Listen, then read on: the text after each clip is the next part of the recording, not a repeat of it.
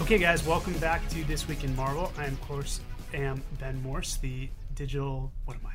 The editorial director of digital media. I just got promoted recently. All right, Nice. So congratulations. thank you, um, but I don't know my title yet. That's what I thought. but I'm here with Amy Reeder and Brandon Montclair. Guys, hello and welcome to the show. Hi. Hello. And they are the writing team on Moon Girl and Devil Dinosaur. That's it. That's right. Amy also does the covers. Indeed. And what else do you do, Brandon? I don't do anything else. I, tell, I tell her, hey, did you do that cover yet? Sometimes. Sometimes. You stay on top of her about the yeah. covers. Well, Oh. you know, I don't know. The book If is I haven't done something, then yes, because then it's like, oh, she's like, oh, did you finish that plot? So, well, did you finish the cover? And Oh, then- that's true. It's yeah, his that's- way that's- of getting that's back my at move. you, little like- flush and pull. yeah, yeah. exactly. Not bad. Well, the book, as we speak, is on its third issue. Third issue, I think, just came out last week. So you guys are. a No, little- it's not out yet, right? What? Isn't it this Wednesday? Well, I don't know. Yeah, it's it's. I read it. Yeah, Did they give it to you the wrong week? it's always the fourth. It's always the fourth uh, Wednesday. So By the time this podcast It will hits, be I'm on- It'll reasonably be out. certain that at least three issues of Moon Girl and Devil Dinosaur will be available for people. sounds Yeah. good. Um, what, what what have you guys enjoyed so far about the book? What have- what have been the coolest things in terms of? I know we talked back at New York Comic Con about the concept behind the book, about getting put on it, but now that you got it out there, what have people been reacting to? What are they saying? Um, you know, I just I think they've been really excited about it. Like, I mean, it's it's cool that we get to do a new character, Moon Girl. Yeah. I know that a lot of people are really excited that, you know, she's like a black young girl, you know, a lot of people want their like daughters to be able to see it and like to you know, live this fantasy world like many of us do. So, um so yeah, that's pretty cool. It seems like uh, you know, I mean, it's hard to go wrong with a big red dinosaur. Big Red Dinosaur, So- It's the key to success. Yeah, I don't know. It's um no, we've gotten a lot of reaction from it. People are excited about the story and where it's going. They're excited about the killer folk, which kind of have an interesting twist going Yeah. on with them. Yeah, cavemen too. You throw that in, how can you go wrong? Cavemen in the modern world, but it's been great. I mean, says just the fact that there is a big uh, reaction is. is it, I mean, it sounds like you know an easy answer, but it's true. I mean, so many people talking about the book, so many people excited about it, reading about it, telling. Uh, you know, other people, hey, you got to check it out. Um, and as much as I've read comics my whole life, and I know probably most of the fans are people who've read comics their whole life. It's also recognizing, um, you know, whether it's somebody saying something quick on Twitter or you meet somebody at a convention or something like that, where the, where people are talking about, hey, I, I don't really read comics, but I, I'm really looking forward to Moon Girl and Devil Dinosaur. So the fact that it kind of gets outside of just the regular um, audience has is, been pretty cool too, and that's a pretty unique experience. Uh, I don't know if it's a surprise, right? But another cool thing is actually to see uh, Natasha Bustos' art uh, three issues in, where she's really kind of Yeah, you know hit her coming into her stride. own, yeah. yeah. so She's an amazing artist and puts in so many like awesome touches and and she can draw kids, which is really great because like we have like a few scenes involving like kids at a school Yeah. and she like makes it the coolest thing in the world Yeah. because the kids are so hilarious.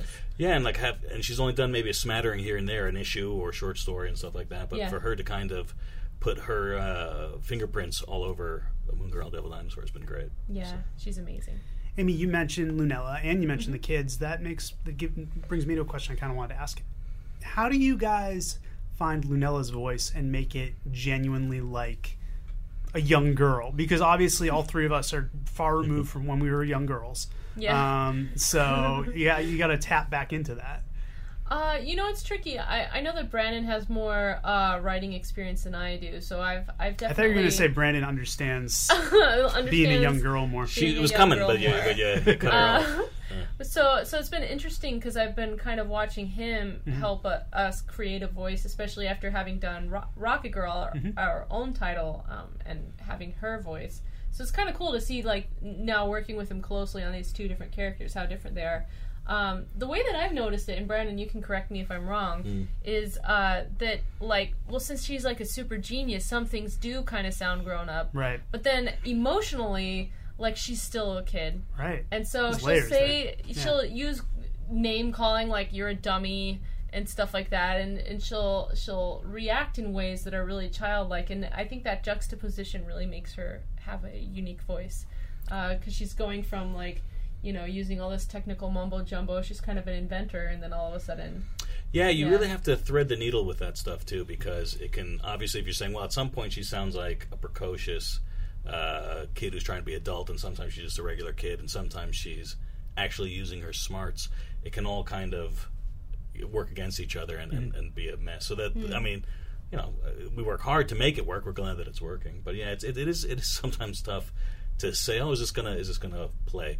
But so far so good, Yeah. and uh, yeah. And, the, and on the other hand, because there's so many different ways that it blurs together, maybe that's a little bit of a safety net also, uh, because the reader brings so much into it what they're listening to. But voices, um, it's funny because uh, you know, for for my writing, I've never really people always say, "Oh, your dialogue's so good" and, and everything else. I, it's never uh, something that I, I Amy could tell you uh, from working with me, even like you were saying on Rocket Girl. I'm so kind of meticulous and break things down and work it and work it and rework it and rework it so many times.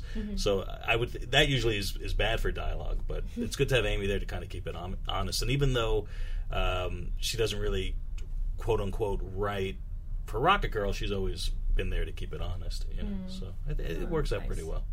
Also, she uh, uh, Lunella Lafayette Moon Girl. She's um, she's she's not just a kid. She also like is kind of like socially awkward. Hmm. So we kind of have to bring that into the voice in our minds, even though we don't really make it official or anything. We we kind of like see her as being somewhere maybe on the autism spectrum or something like that. So.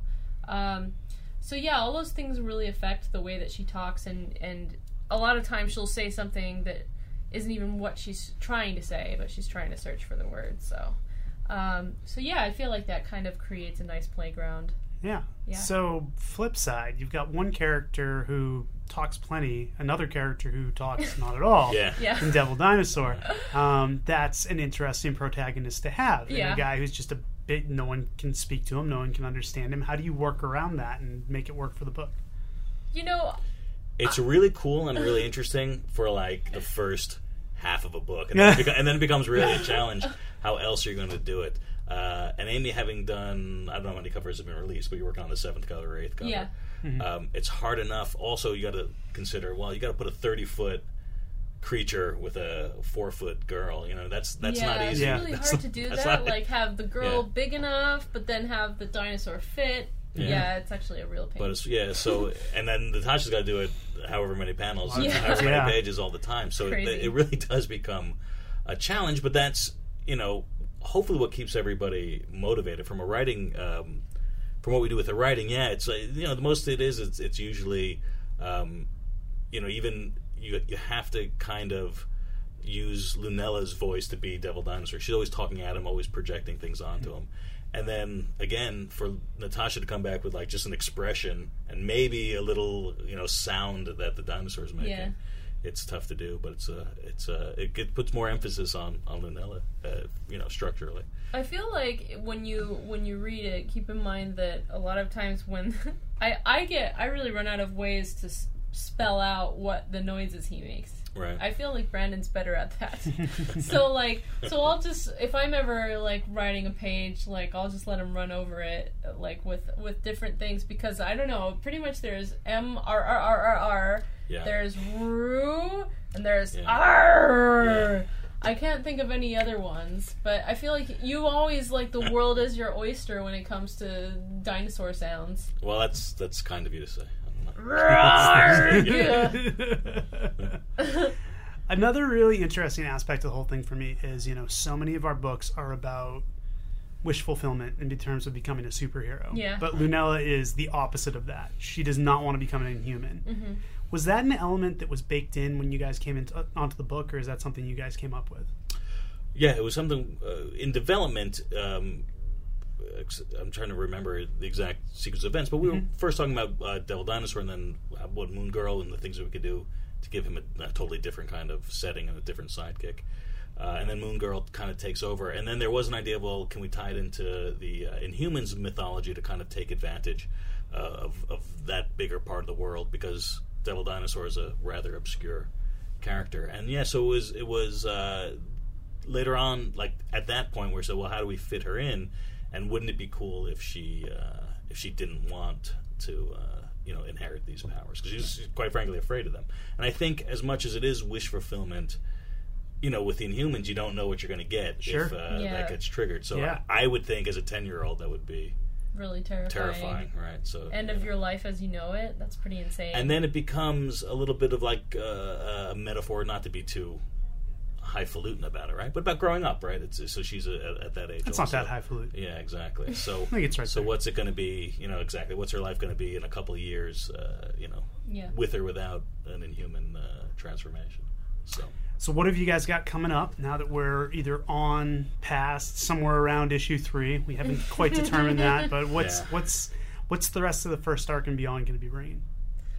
Um, well, Hulk showing up uh, Yeah. right at the end of issue right, three. Hulk's at the end and of issue then- three. that's a highlight. Spoilers in case the issue's not out yet. Sorry. Yeah. No, it's out. It's out. Don't Well, worry except about it's, been, So- it's certainly been announced, but it's been, uh, and then that's going to lead to the obvious big uh, Showdown. Devil Dinosaur Hulk Throwdown, I mean. throwdown, Throwdown. slash showdown.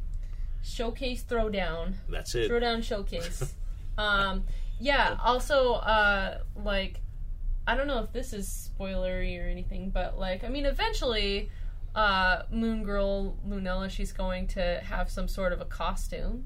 it. That's nice. So like that. Yeah, like we're we're kind of playing on that. I, Mm-hmm. you know, we're not quite there yet, but there's going to be some fun things involved with that. yeah, but everything we set up again, like I said, the uh, the killer folk are starting. These were the cavemen that came back Oh, yeah, in that's time right. with them. They're starting to they're starting to kind of uh, also try to make their way in the world because they're stuck here as well, and so that's kind of a side story. They uh, form a of them. gang and they are very Yeah. uh, like gang stereotypes. yeah, they they learn quick about things that are that are important. they uh, want money. yeah, they want money, they want bling, and they uh, so Power. they, yeah.